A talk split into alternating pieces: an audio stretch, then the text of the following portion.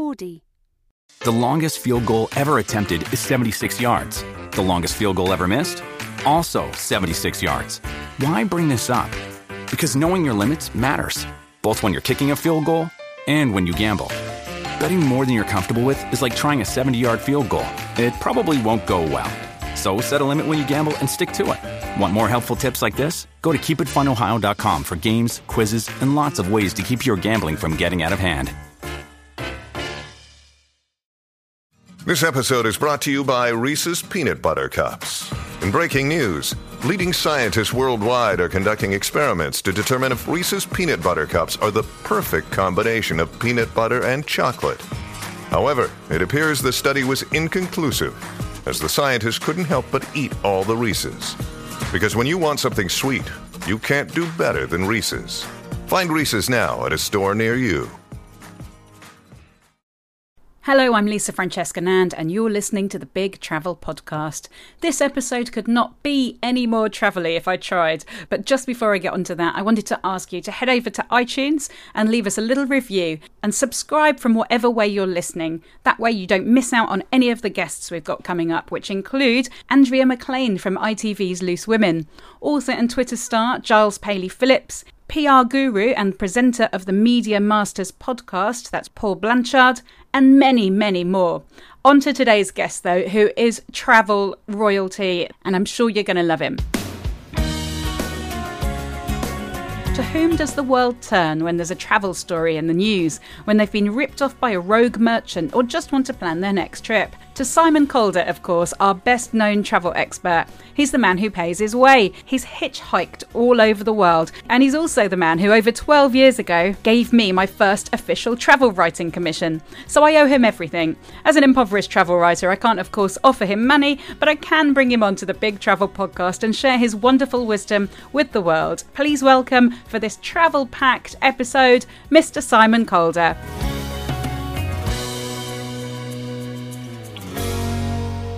You are Mr. Travel, and everyone in the UK knows you and loves you. You, you might not be aware of this. You should see my um, Twitter feed when I venture things about the railways which aren't perhaps completely in tune with what uh, commuters think, and then um, I, I, some very fairly strong emotions, none of which are, can remotely be described as love. I think uh, the contrary. Whenever I've told anyone that I'm going to be interviewing you, like, and I put this out on my Facebook page yesterday, and I'm going to read you some of the comments. Oh, actually, my friend Sally, who's a very sensible mother of two from Oxfordshire, she said she she said I love him. Can you ask him? I almost didn't tell you this, but. Um, because you might feel a bit uncomfortable in a closed room with me. But uh, she said, Can you ask him to sign my pants if I post them to him? and lots of other people, I, I love him. Can you give him a kiss from me? Says Judith. We've got. I'm Um, from Crawley. I'm not used to this. who else have I got? I've got, uh, yeah, can you sign his my pants? David Robinson said he's an ABTA, ABTA superstar. Upset him at your peril, Chessie. I was like, I'm not going to upset you. Jackie Vors says, I love him too. Can you ask him what he dreads to be asked? ah, I dread to be asked that question.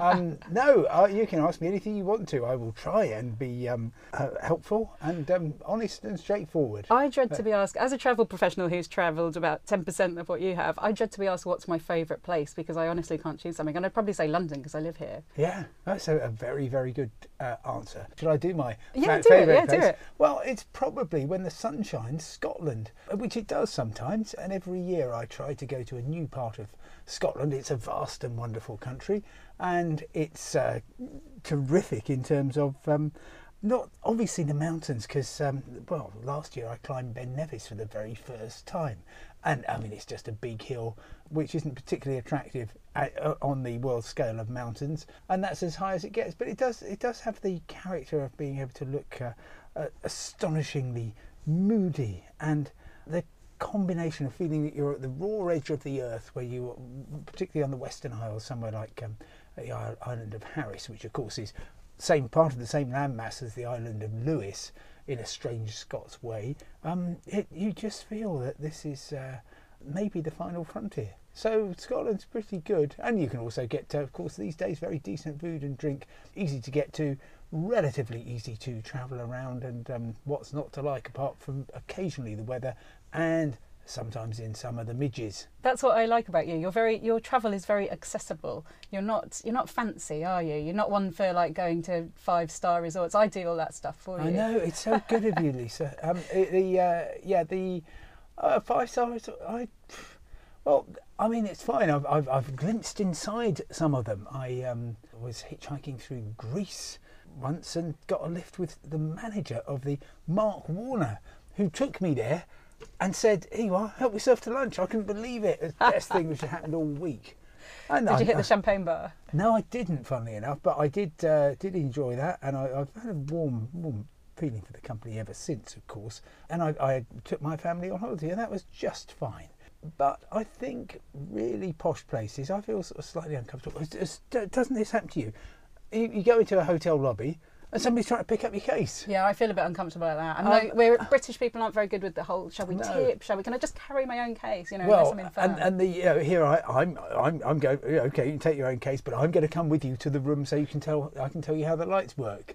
Well, I've been in hotel rooms before, pal, and I know how the lights work. I so, hate that awkward moment yeah. when they're showing you around and you're kind of Yeah. standing there and you're thinking, "Get out of my room! This Yeah. is just awkward. I shall I And tip? is it is it five dollars? What, what's what's uh, what, what's he expecting? It's all just um, yeah, it's it's quite tricky, and you don't get any of that at the lower end of the budget scale. I would say. Yeah, stick with the lower end. I'll get onto that because I'm very interested about your the man who pays his way, and I know a lot of people are interested about that angle of thing because you know a lot of travel is, is sponsored, so it's very interesting. But let me carry on with my listener questions. Ooh. Sam Brown says, "Can you ask him about the future of the package holiday, as it seems to be in ah. decline with more and more people booking separate elements rather than the traditional package?" Sam, that's such a pertinent question because July the 1st, an absolutely key date in the history of the package holiday, that is when everything which looks like a package holiday becomes legally a package holiday, and that's really important. Now, the tra- package holiday was the way that many of us began travelling. I mean, I know you were already in Spain, lucky you,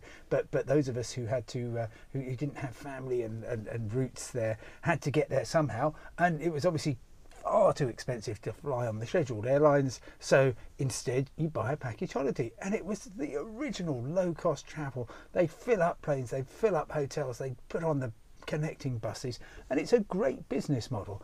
It started to unravel in the in the noughties when the big package holiday companies, that's Thomson as was, TUI as is, uh, Thomas Cook, etc., failed to recognise what was happening. Thomson and, and Airtours both had a go at getting into the sort of low cost airline business. They both really failed um, in terms of getting a scheduled operation up and running, and they were just kind of left behind. And in, in, in the vacuum that was created of people wanting, actually, I don't want to go for a week. I want to go for six days or nine days or whatever. And I don't want to stay in that hotel. I'd rather find that place down there.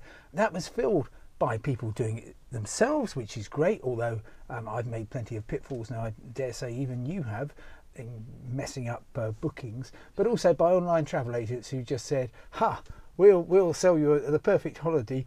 And it's only when you scroll all the way down to the bottom of the page it says, "Oh, when we say holiday." We don't actually mean we're going to sell you a holiday. What we're going to sell you is um, flights uh, direct from this airline and accommodation direct from this hotel. If you've got any problem, off you go, sort it out with them.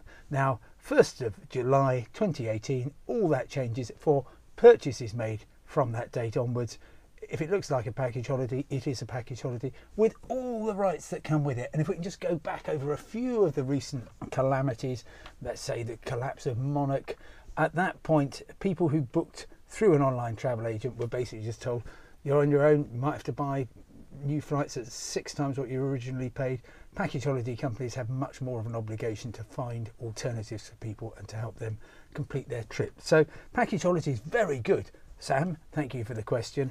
Um, and actually, sort of coming back, and I think the more that people understand the consumer protection that comes with a package holiday, which is basically from the moment you turn up at Gatwick or Manchester or East Midlands, the holiday company has to deliver what it's promised you, um, the more people understand that, I think they, they will continue to flourish. I know, anecdotally, I know lots of people who still book packages, actually, Oh, especially people do. with young children, because I think it's just easy. And okay, we, we did have the freedom to look around and book hotels and search for the cheapest flights and everything, but sometimes it's easier to just get it all done for you. What people don't do is go into a travel agent and do it. People tend to just do it online. Yeah, well, um, a proper travel agent who you can talk to, whether that's someone on the phone, whether it's somebody in your high street you go and see, is really, if it's somebody you trust and who understands what your holiday needs are, that is absolutely invaluable. And yeah, you might end up paying a bit more, but it's worth it because you're using the services of a professional.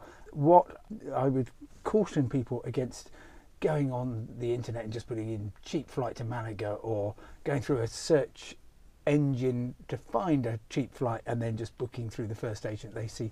Because online travel agents um, they have a perfectly good place um, but you are probably going to find that if things go wrong um, you're not going to get the kind of help that you might want. So i get multiple cases of people who have booked a a flight maybe spelt misspelt a name now if you've done that direct with the airline or with a good gone to travel Gre- agent Granada in Spain instead of. Uh, uh, Gre- Grenada, yes, Yes, yes, Grenada, yes. And, and um, how many more of those? Dulles in Washington rather than Dallas in Texas.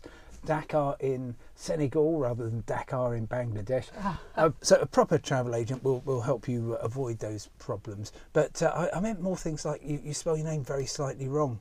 Um, an ordinary travel agent uh, uh, going direct to the airline, they will sort it all out in a trice. Online travel agents will quite often say, "Oh, sorry, yeah, you've lost all your money. You've got to buy a completely new Yes. trip," and that appears to be part of the business model. Knowing that one in 10, 20 people will make a mistake and they are absolutely going to cash in. It's not. That's a- just mean, isn't it? It's Yes. mean. Uh, Mark Carter, who's from BBC Sussex and BBC Surrey, um, he says, How many requests do you receive in a typical week for radio and TV interviews? Now, I have a vested interest in this one because the stuff that you don't get, I get maybe about, pick up about 10% of your work. And I have, a, I have a confession to make. Is I have this joke when I go and see TV and radio people and they've asked me to come in. I was like, and, and actually, other people, when they say, What do you do for a living? And I say, Well, do you know Simon Calder? And they say, Yes. And I was like, Well, I pick up about 10% of his work that he can't do when he's out the country. And then my little joke is, if he disappears, don't come looking to me. And every, everyone sort of laughs awkwardly. And now Well- you're feeling even more vulnerable in a room on your own with me. But no, it's, yeah, how many requests say. Uh, Oh, well, it all depends what's happened. Uh, typical week zero. Um, although if it's BBC Surrey and Sussex, obviously um, I will do what I can to to help them. Um, it all depends what's happening, and and and you will know um, that there's no rhyme nor reason to what happens in travel. I'm just constantly amazed that so many things can go wrong. Let's just go back to the late May bank holiday. So it's half term, all the families going away for from Stansted, tens of thousands of people, many of whom lost their flights because lightning struck the fuel supply system and therefore everything falls over. So, what are your rights? What's happening? Why has it happened? Um, what can you expect the travel companies to do? And I really, really wish I was never ever asked again because it would mean that travel was going really quite well um, and that airlines were telling people what their rights were, so I didn't have to. And Judith says, um, where where do you go on holiday when you're not going for work? Now, the last time I interviewed you about travel, you were you used to go to Belgium quite a bit, did Yeah, you, with the Belgium's family? I remember the yeah. Belgian beach, Belgian beaches you Oh, talked about. well, I moved on from there. Oh, That's very nice of you to remember that. Um, to the Polish Riviera, the Costa del Baltic. It's great for young families. Now, I believe your children are what three and five, um, so perfect. Not too hot in the summer, and that's a real serious thing because while while the Costa del Sol is great. Yeah, the middle of the day there is, is not great for, for children. So you're, you're nice and far north, and also everything costs almost nothing. It's kind of 1980s prices, and you can get there really cheaply and easily. We flew out to Stettin in the west of Poland, went all the way along to um, Sopot and Gdansk in the uh, east, and that was just a, a, a perfect, perfect holiday. And it's it's great fun. But um, it, it- to answer the question, where do I go on holiday? Um, anywhere, frankly. And there there is no boundary, no frontier between holiday and work because I well I think I probably spend my entire life on holiday pretending to work. Uh, occasionally during a holiday I will have to work, and occasionally during a holiday I will have exactly the same sorts of problems as everyone else. So you remember the volcanic ash cloud 2010? I do. It almost disrupted my wedding. I Oh, was oh, going. yeah. I was having to ship, or not ship, fly to 80 people to Malaga, and we were really, really concerned. And there were BA strikes at the time as well. Oh yeah, cabin crew dispute. Yeah. Mm. Yes, there were a whole load of things going on, and luckily it went without a hitch. Now I know you had problems though, didn't you? I, yeah, I was. I'd flown over as a, a scheduled passenger to Norway on SAS, and I came back as freight on a container ship, um, which was a good good way of getting out. Um, I, I was actually uh, John Cleese, you might remember at the time, hired a taxi in Oslo and said take me to London, and that cost him, I think, thousands of pounds. Mine was, I think, 150 quid. It did end up in Immingham, which is the far side of Grimsby. I didn't know there was anything on the far side of Grimsby. I've never heard of Immingham. Um, Big shout out to everyone in Immingham. Then I had to make my way back from there, but it was it was fine. It's uh, generally it was, it's all fine. I've done that before on the way back from Paris, where the Eurostar train there was an electrical Mm. fault with the tunnel, and I realised that with about a thousand people on each train and loads of trains backing up, we were never going to get out of there. So I got off at it's Lille, is it? Lille, Uh, yeah. Yeah, I got off at Lille, got a taxi to, the ferry, No, got a ferry to Dover, got Dover to train to London, and then uh, ultimately down to Brighton. It took I got back at one o'clock in the morning instead of midday or something, but everyone else was still on the train Yes. and being bussed around and trying to find local hotels and awful oh, things. oh absolutely. I imagine that was was not the cheapest way of getting out, but it's always good if you, in the case of disruption, If you just want to get home, sometimes Yeah. you just got to get home. and, yeah. and and also don't always. wh- While of course you need to listen to what your train company or your airline is saying. I mean, on Eurostar as well, I got stuck the wrong side of a fisherman's strike or something in Calais when they were blocking the Eurostar line. So I was stuck in Lille as well, and they said, "Right, we're booking you on a train at tea time tomorrow." And I just thought, "I'm not going to do that. I'm going to get to the station at five o'clock in the morning and just get on the first one." And I did that. Similarly, British Airways, we got diverted to Paris on the way to Heathrow, and they said, "Oh yeah." Um, you know, rebook online, but actually going along to the air, airport next day and just saying, "I'm here. Can you fly me?" That sort of worked. So um, Do you keep tally on how many countries you've been to? no, do you? Yeah, I did. I can't remember what it was now, but you must have been to hundreds, surely. I shouldn't think so. I don't know. I've never counted. Would you be able to count now? Yeah, I mean, I can remember all the places I've been to, but I haven't. I need you to make a count and then tweet us later. Well, no, that, that's kind of you. I don't. I, look, I don't know if I would, and maybe we're straying into the into the philosophy of travel. But but uh, I'm a mathematician by by training, so you might think, oh well, it's good to have a number, but. I don't know. Travel's, tra- travel cannot be quantified like that. You can't say Scotland is a ten is a five star country and Belgium's a four star country. You can't you can't do that. And and I don't think you can say, oh, I've travelled more and by implication better than you because I've been to 47 countries and you've only been to 32. I don't know if you absolutely and i think Uh, there's nothing and i like the fact that you're not snotty about travel and i'm not really snotty about travel. I think there's no shame in going for a week a package holiday in tenerife you know compared to some exotic resort Oh, or I, I would say that, that, that generally it's better to go for a package holiday to Tenerife than almost all of the trips that I try, which are slightly more adventurous because they, they tend to go quite wrong. And, um, uh, and, and Tenerife always beckons. And the great thing about Tenerife, since you mention it, as you know, there's so much there. You, you can climb Spain's highest mountain, Teide. You have to sort out permits and things, but that's a great thing to do. Some astonishing walking on the northwestern side. There's day hikes there you can do, which are frankly the compare of anything anywhere in, in Europe. And, and of course, you've got Playa Las Americas and Los Cristianos. it's there if you want it isn't and it Puerto, uh, yeah, and, and also, I mean, you've got a proper proper city, Santa Cruz. Therefore, it's um, everything you want. It's it's a, a kind of almost a perfect little country. Ditto uh, Gran Canaria, which in a sense has even more appealing history. I don't know. They're all great. Uh, El Hierro, I don't know if you've been there. Have I you? haven't been to El Hierro. Okay, it was one of the relatively few that you can't fly to direct, along with Gomera. But El Hierro is just is where they used to put the meridian saying this is the end of Europe. Stop here. It's zero degrees because well you could go over there, but frankly you probably fall off. So um, so don't. yeah the canaries weren't Yeah. on my radar at all until i had kids and life has changed Ah. you know i was too busy going to the southeast Ooh. asia and all these uh, exotic places, and I'm glad I did. I'm glad it got, I got it out of the way because I certainly don't want to go to any of those long. I don't want to take a Mm. five-year-old, for example, to India at the moment. I just can't deal with the pressure. You see families when I was there. Yeah. I, you know, I saw families in remote places in Cambodia or Vietnam, or but I, I don't want to do that It, personally. it can work for families. You've got to be really careful. You've got to listen to the kids because if, if your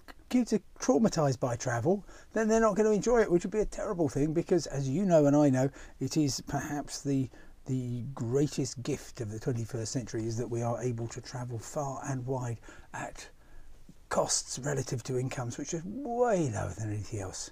Travel has changed though hasn't it what do you think of the whole instagram generation where the place and the the visual aspect seems to be a little bit more important what they're portraying to their viewing public than it is actually It's great. experiencing It's, it's, it's all communications, it's all contact. Now, it used to be the case that uh, the sole form of com- communication was just one way.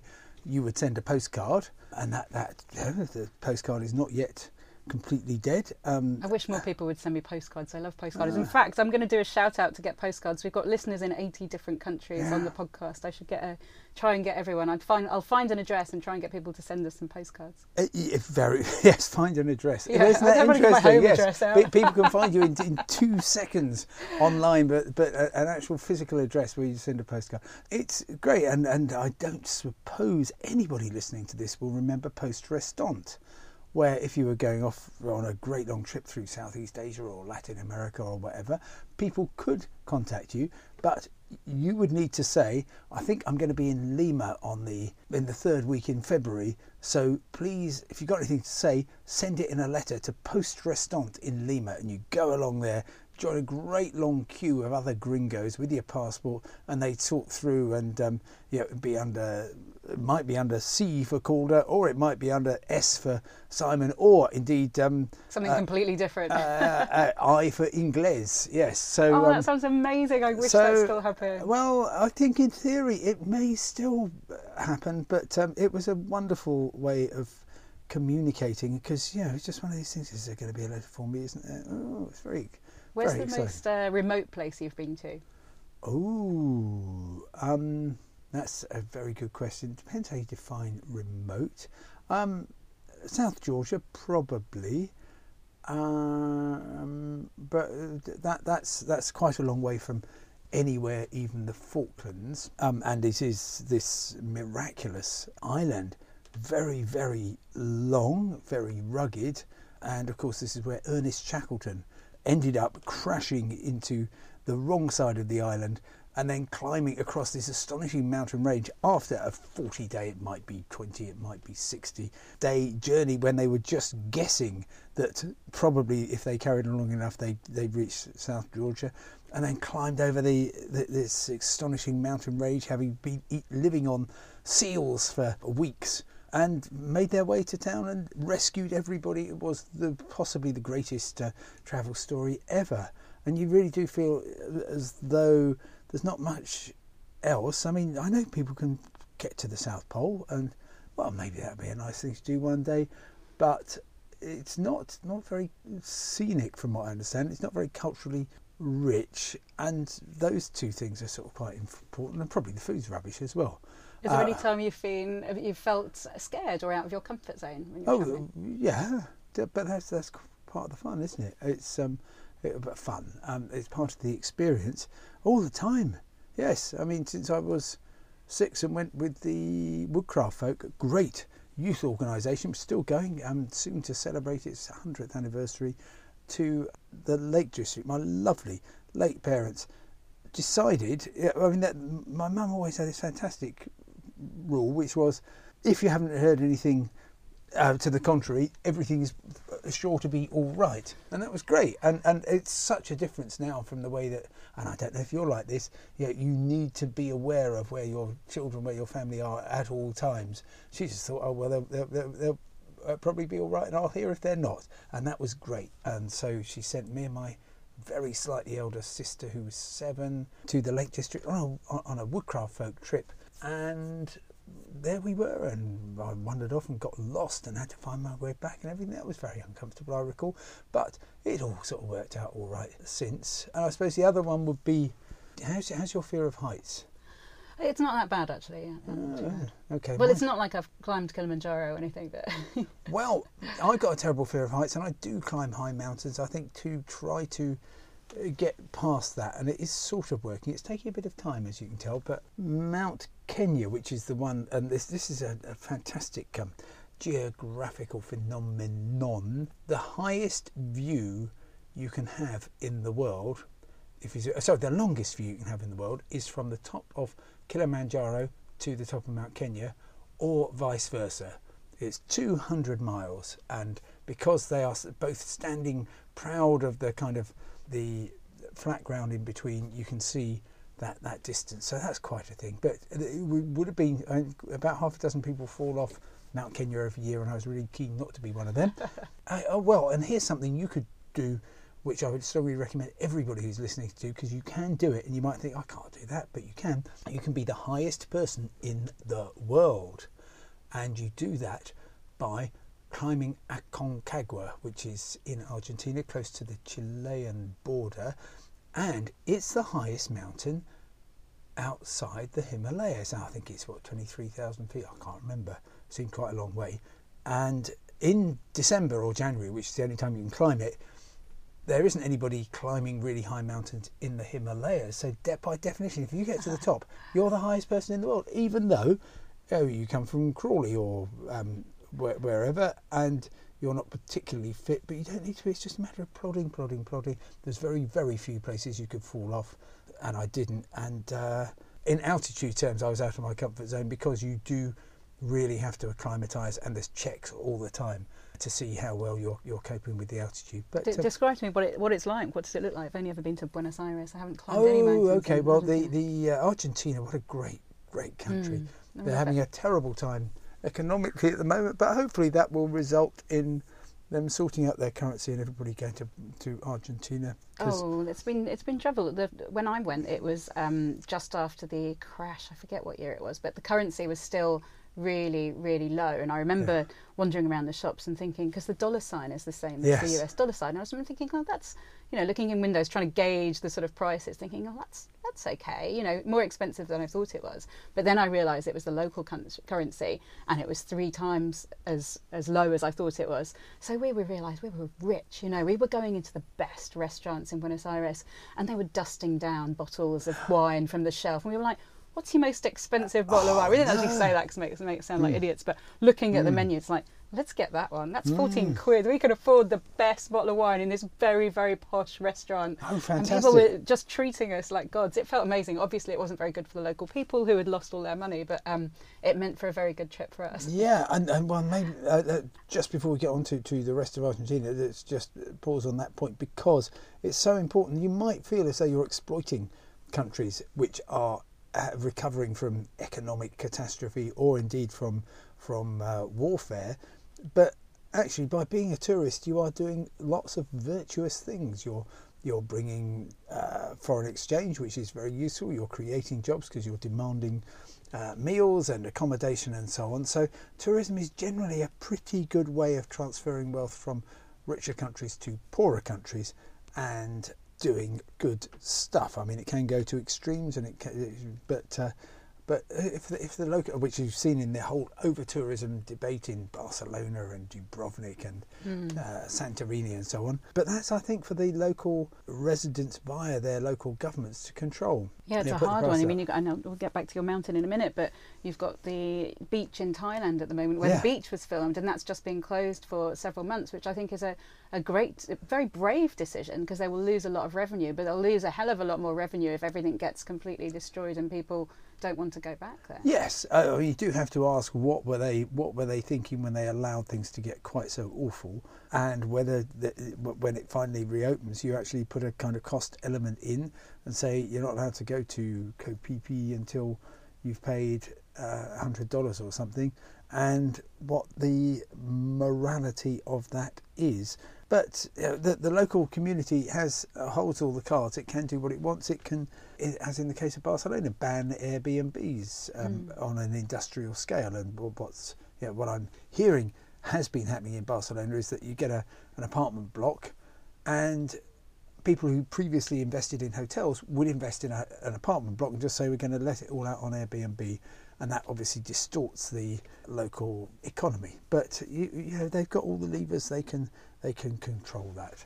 So you're up a mountain in Argentina. What was Oh, it oh, like? You well- became the highest person in the world. Yeah, uh, which is which is quite surprising. So Argentina, most of it very kind of low lying, which is why you've got such fantastic steaks in the uh, west.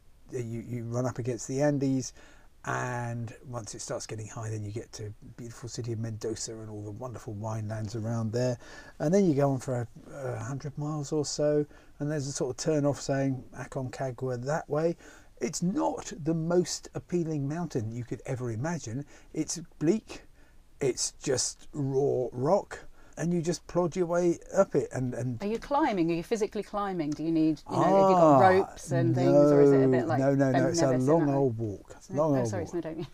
No, Ben, ben Nevis. Ben so- Nevis, yeah. Ben Yeah. Nevis. Uh, Well, I Mm. think Snowdonia as well. Yeah, you can perfectly yeah. happily walk up without Mm. anything. Um, base camp is quite funny because I can't remember what you had. Maybe eleven thousand feet, and it's a real kind of shanty town. But but it, yeah, there's all, all good fun. And then you just keep plodding. You've got your tent. You have to make lots and lots of repeat journeys.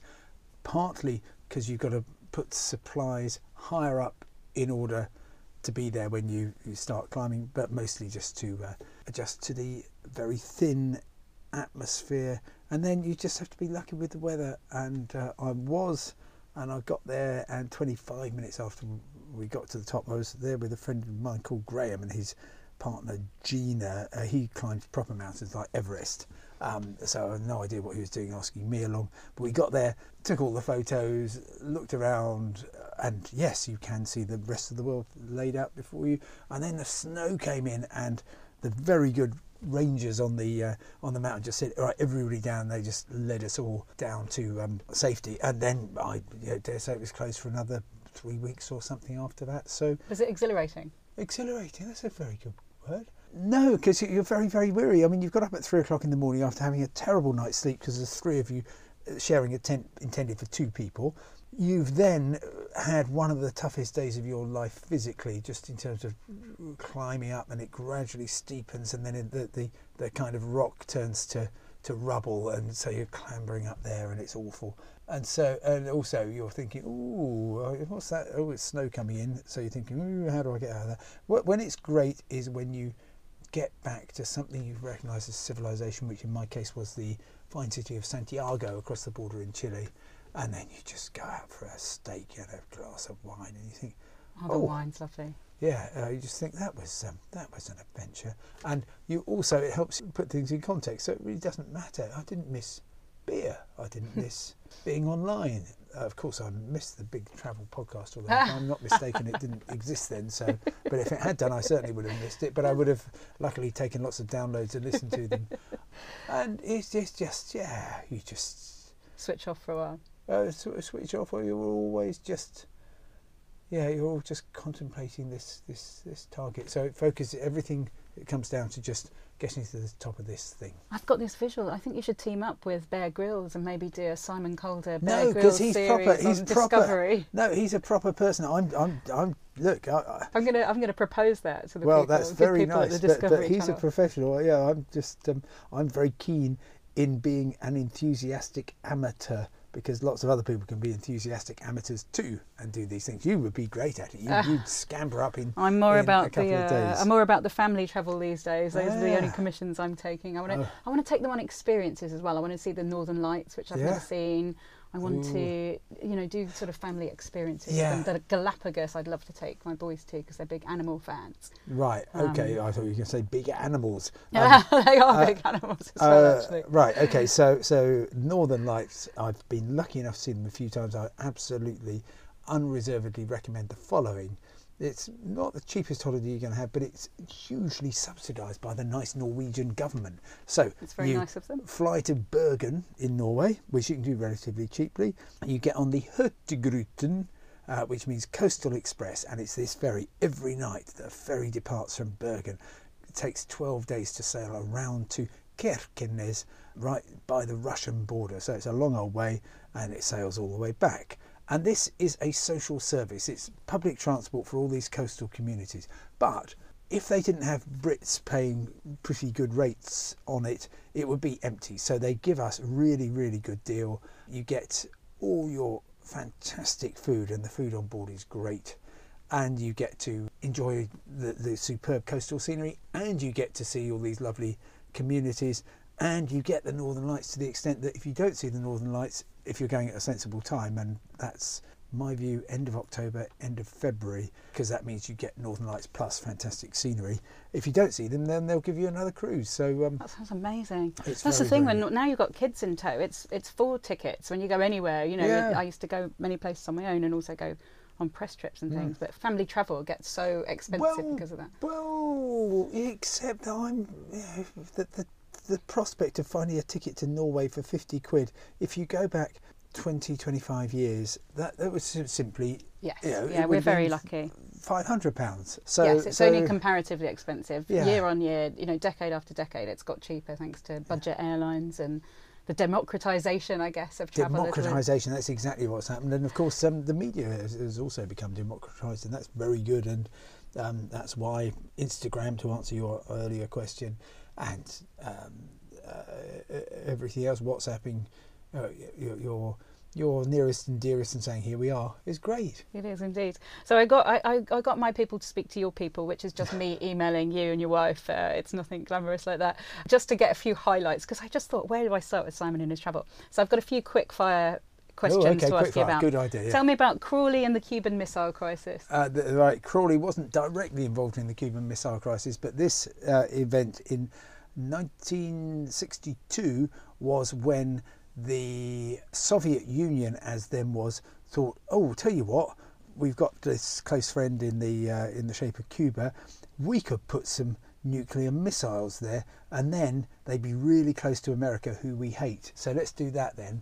President Kennedy said, "Oh, we know what you're up to because we've got good reconnaissance aircraft. At the time, the satellites weren't so good, um, so please stop it." And the world held its breath. Now, I was six, so therefore I wasn't exactly holding my breath. But what I did know was that my parents had worked out that Crawley had a, a missile with its name on it, not specifically because of uh, antipathy towards this um, lovely Sussex new town, but because it was very close to Gatwick Airport. We were, I was born and brought up two miles from the runway. So therefore, if they're going to target Gatwick Airport, that would be inconvenient for the family. So they looked at how far away can we afford to get, and the answer was beautiful Guernsey in the Channel Islands. So we all flew off there. And going from, you know, uh, the idea of a holiday might be on a really, really good summer, you might get as far as Dorset, to getting into an aeroplane and flying to an island was just the most exciting thing. Was that where you got the travel bug? Do you think? I think I got that slightly earlier if uh, I was born in a house on the A23. It's great for Um, transport links. well, yeah, and, and two miles from, from Gatwick Airport, so we used to go to the airport. Obviously, not to get on a plane, just to get, have a look at the uh, what was going on because it was all very exciting. And if you come from Crawley, you kind of suspect that the world may have more to offer. So, um, so Crawley, yeah. Crawley's perfect like that. It's pretty shit, and uh, it's got great transport links. The airport, Yeah. the motorways. It's yeah, brilliant. I suppose so. Yes. So your first job was one of your first jobs was frisking people at Gatwick Airport. Well, just before that, I was a cleaner, and that was that was good in the olden days when you didn't need much in the way of security. And yeah, I was, I was cleaning cleaner for British Airways. You just wander onto the airfield and wander onto the planes. I can't believe that we were allowed to do it. But then things got, you know, people started hijacking planes, not from Gatwick, but security became a thing. And so I started. I got a job at the um, the airport frisking people. And again, you just think, oh, these lucky people flying off and having fantastic times. And because the cost of aviation was so expensive, you thought, well, I'm never going to be able to do this. So, first time I went to Spain, 1975, I finished work at uh, the airport frisking people. I then got on a train to Newhaven. I got on a ferry to France. I then hitchhiked all the way down to um, to Spain because clearly it was the only way to get there. Um, That's what we did actually when I meant to mo- we moved to Spain in 1981, and I was I was six years old. We got the coach down. My mum, dad, and two children spent three days getting the coach down. That's how we moved there no. from the north of England to Malaga. Yeah, Oh my goodness uh, me. well, we didn't yeah. we couldn't afford the flights, and uh, that's how you. Uh, I think more people were flying then, but you know we Yeah. weren't. But they were campers and uh, camper van people, so they Yeah. they were used to that sort of thing. Getting mugged in Costa Rica. Oh, um, yeah, that that's it's, it's annoying when you get attacked and mugged and, and Yes, stuff it is. abroad. Luckily, it doesn't happen very often. Um, it didn't happen on my birthday, so I was born on Christmas Day, and this was Christmas Day 1999. And Charlotte, my lovely wife, um, we had, didn't have any children at the time, so we were travelling the length of the Pan American Highway through Central America, and we got to San Jose on Christmas Eve, thanks to a superbly brilliant lift down through the mountains um, from the Nicaraguan border. And right, Christmas Day it's going to be really busy. I got up at five o'clock in the morning to go to the bus station, as listed in the rough guide, to buy my uh, our tickets down to the Panamanian border. And I um, went to the bus station, found a security guard who said, "Yeah, you're the 17th person this week to come here. Uh, the bus station has moved. It's now across town." And I looked at my map and I thought, "Right, well, I'll cut across this slightly dodgy area." Of course, which is never a good thing to do. Um, and uh, the- I, this guy came up behind me, grabbed me by the throat, and um, I just thought, "Hang on, he's not grabbing me by the throat very well." So I managed to yank his arm away and then just ran. But it was um, uh, upsetting. I got finally to the bus station because I didn't abandon my mission at this stage. And they said, "You're too late, Senor. All the tickets are gone." So um, we had fun Happy that day. Christmas. well, it was Christmas Day, but no, things worked out really well because we thought, right, we're going to carry on hitching, and we were racing the bus all the way down, and in fact, beating it. You've had a few hitches while hitching. I've got uh, listing here in my uh, my list of suggestions: hanging onto the back of a dust cart in Turkey, hitching into someone's garage by accident, getting a lift in a digger in Greece, and getting a lift in the boot of a car in Germany. Oh yeah, the last two are really quite recent. In Greece, maybe five summers ago, we'd all gone off to the beautiful island of Poros with the family, and I thought I've got to do a day of independent travel. So I went, got the ferry across to Hydra, and then the boat across to the mainland, and all I needed to do was hitch back. But it was a really, really, really terrible day for hitchhiking, and I ended up m- walking for miles and got a lift in the digger of a or in the bucket bit of a truck and that was fine it took me for about five miles or so and i was very grateful for it not the most glamorous way to travel but there we are and then They, they knew you were in there. You went to stow away. oh no no no they, they did uh, they thought it was quite funny and they luckily kept it low if they decided, oh, let's see how high it can go with him, uh, that might That be a little been bit quite worrying. fun. Then, well, another kind and careful driver, couple of years ago, Neuschwanstein in Bavaria, right uh, in southern Germany, just by the Austrian border, uh, where Mad King Ludwig built his castle. It is just one of the supreme joys of Europe, and I urge you to go and see it. But it's so popular, particularly with tourists from the Far East, that you have to get to Neuschwanstein first thing in the morning, nine o'clock, and they'll say, right, you can go and see this castle now, this one now. Uh, the first one we've got tickets for is six o'clock. Uh, for, for the main castle, so okay, and then again, uh, maybe I just shouldn't wander off on my own. I wandered off on my own with a dodgy map. I got lost. Five to six, I was over a mile away at the bottom of the hill with the castle at the top of the hill and no way of going there knowing this was the last tour and we were leaving first thing next morning so it was my only chance ever. And the only way I was going to get there was if I was hitching and look here comes a blue Mercedes estate. And the blue Mercedes estate stopped and I could see that there was absolutely no room in it. It was bung full of people and baggage but the driver, realising that I was in some distress, said, "Tell you what, why don't you stand on the bumper at the back and um, uh, we'll drive you up to the top." So I did. I stood on the bumper. There's a handy piece of trim you can hang on to, and we drove up to the top. He dropped me off, and I ran in literally as the door was closing. So, so many good people out there, and a very good way to discover how many there are is by hitching. It's lovely that people are still hitching. I mean, how many people do you think are still out there doing it apart from you? I mean, obviously you can't count them, but do you think it's still no, quite I can common? count them. I, I've got to two so far. That's me and um, Tony Wheeler, the founder of Lonely Planet, who's Oh, yeah. even older than me. It all depends. In Eastern Europe, coming out of Ljubljana on a Friday evening, lots and lots of hitchhikers.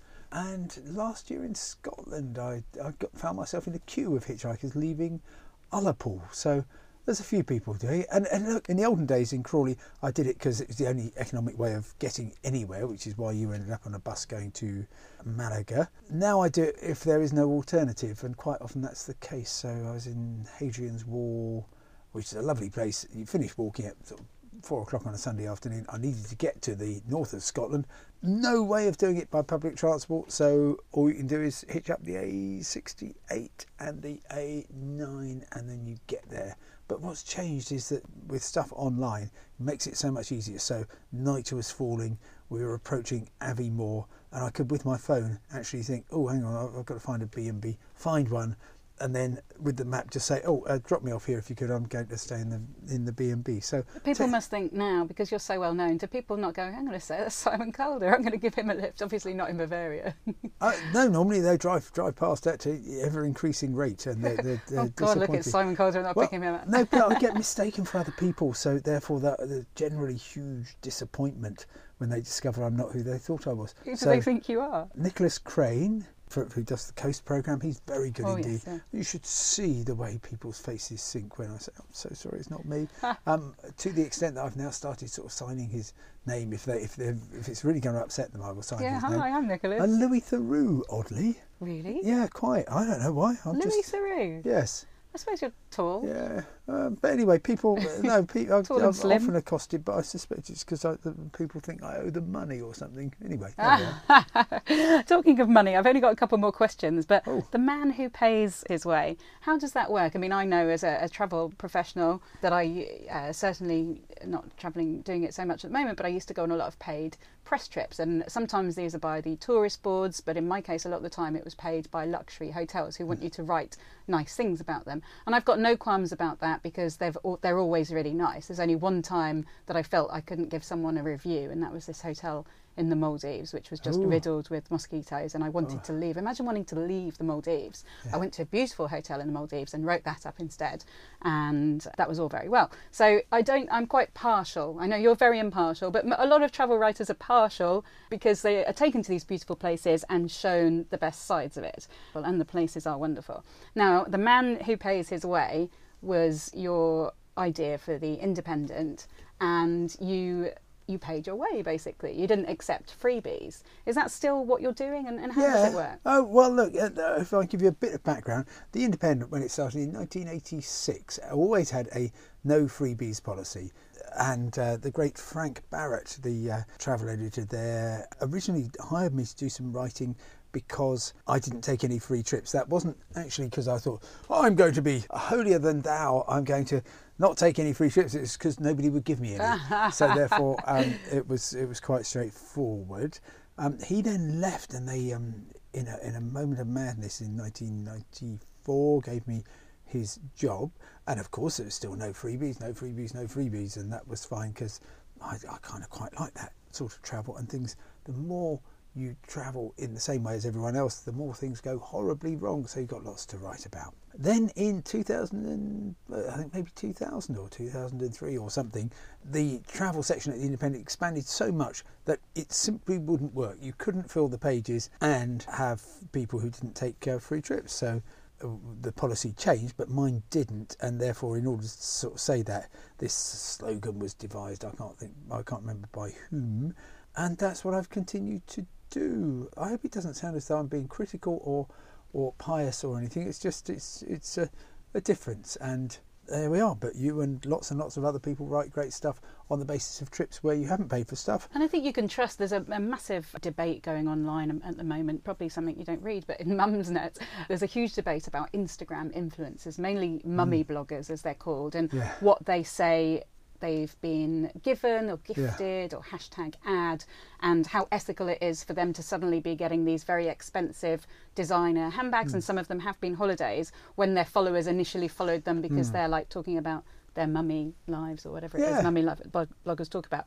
I, with travel, the travel industry, I don't have the same ethical issues because you are going to beautiful places, and I know many, many travel writers, and no one has ever given a great review to somewhere that they don't believe in. So I think you can, although it is sponsored and paid for, most of the time, not with you, obviously, I think you can trust them. Oh yes, of, of, of, course. There's great travel writers out there. I, I have the greatest admiration for, but it's a, it's a, just a point of difference. I agree that. Oh, well, I mean, I think the way that social media has democratized travel writing is fantastic. Competition is a very, very good thing, and uh, opening up um, the whole world of blogging to is, is terrific. And it's great the way that people seize those opportunities. I think all the public wants to know is what's the uh, how did this this come about? If you've, uh, as it says at the end of your articles and broadcasts and so on, you know, travelled as a guest of, that's fine. I can I can then draw my own conclusions. It's just when it, that's not not entirely clear that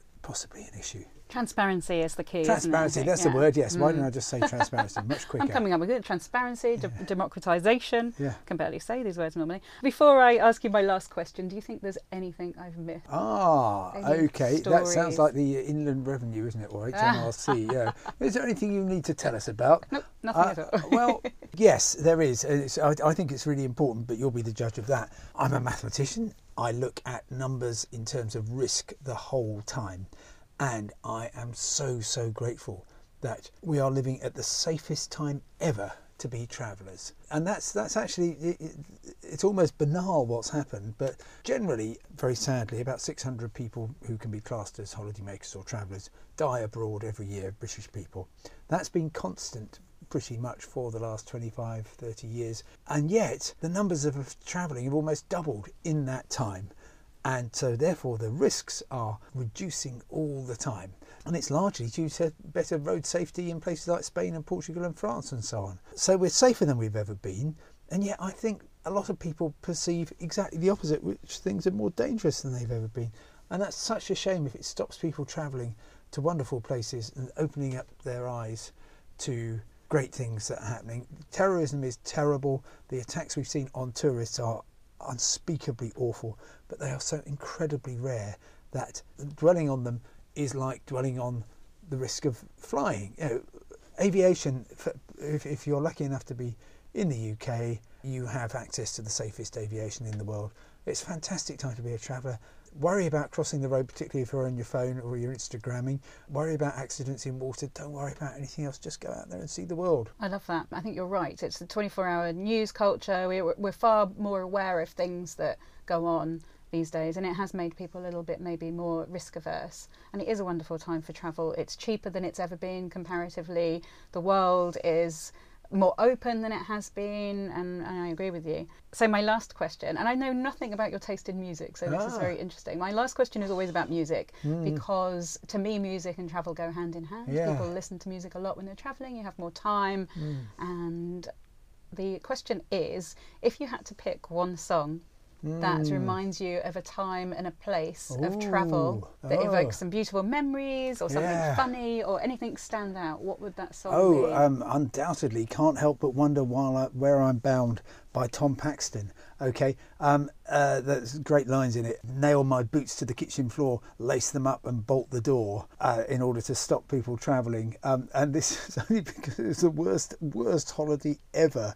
I booked it. I was solely responsible responsible for it. I booked the family to go on an incredibly expensive Arctic cruise with a company called Adventure Traveler, uh, uh, Adventure Canada. We started in Greenland. The bit in Greenland was fine, and then we got on the boat, and everything went downhill from there. We didn't end up going to two thirds of the places we were supposed to. That my lovely daughters uh, on this boat, which was sailing around in circles for days on end with no internet, could not have been nicer. But they had a I'll use the term loosely, a talent night. And so I, I just um, got up and I sang, Can't Help But Wonder Where I'm Bound. But I don't think anybody got the joke. That's brilliant. Thank you so much for coming on the Big Travel Podcast, Simon Calder. Fantastic. How do you do it? Oh, Gosh, lovely. So good at this.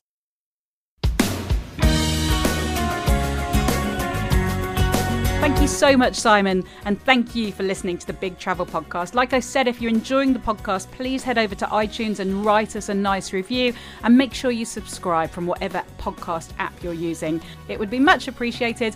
Looking forward to seeing you again soon.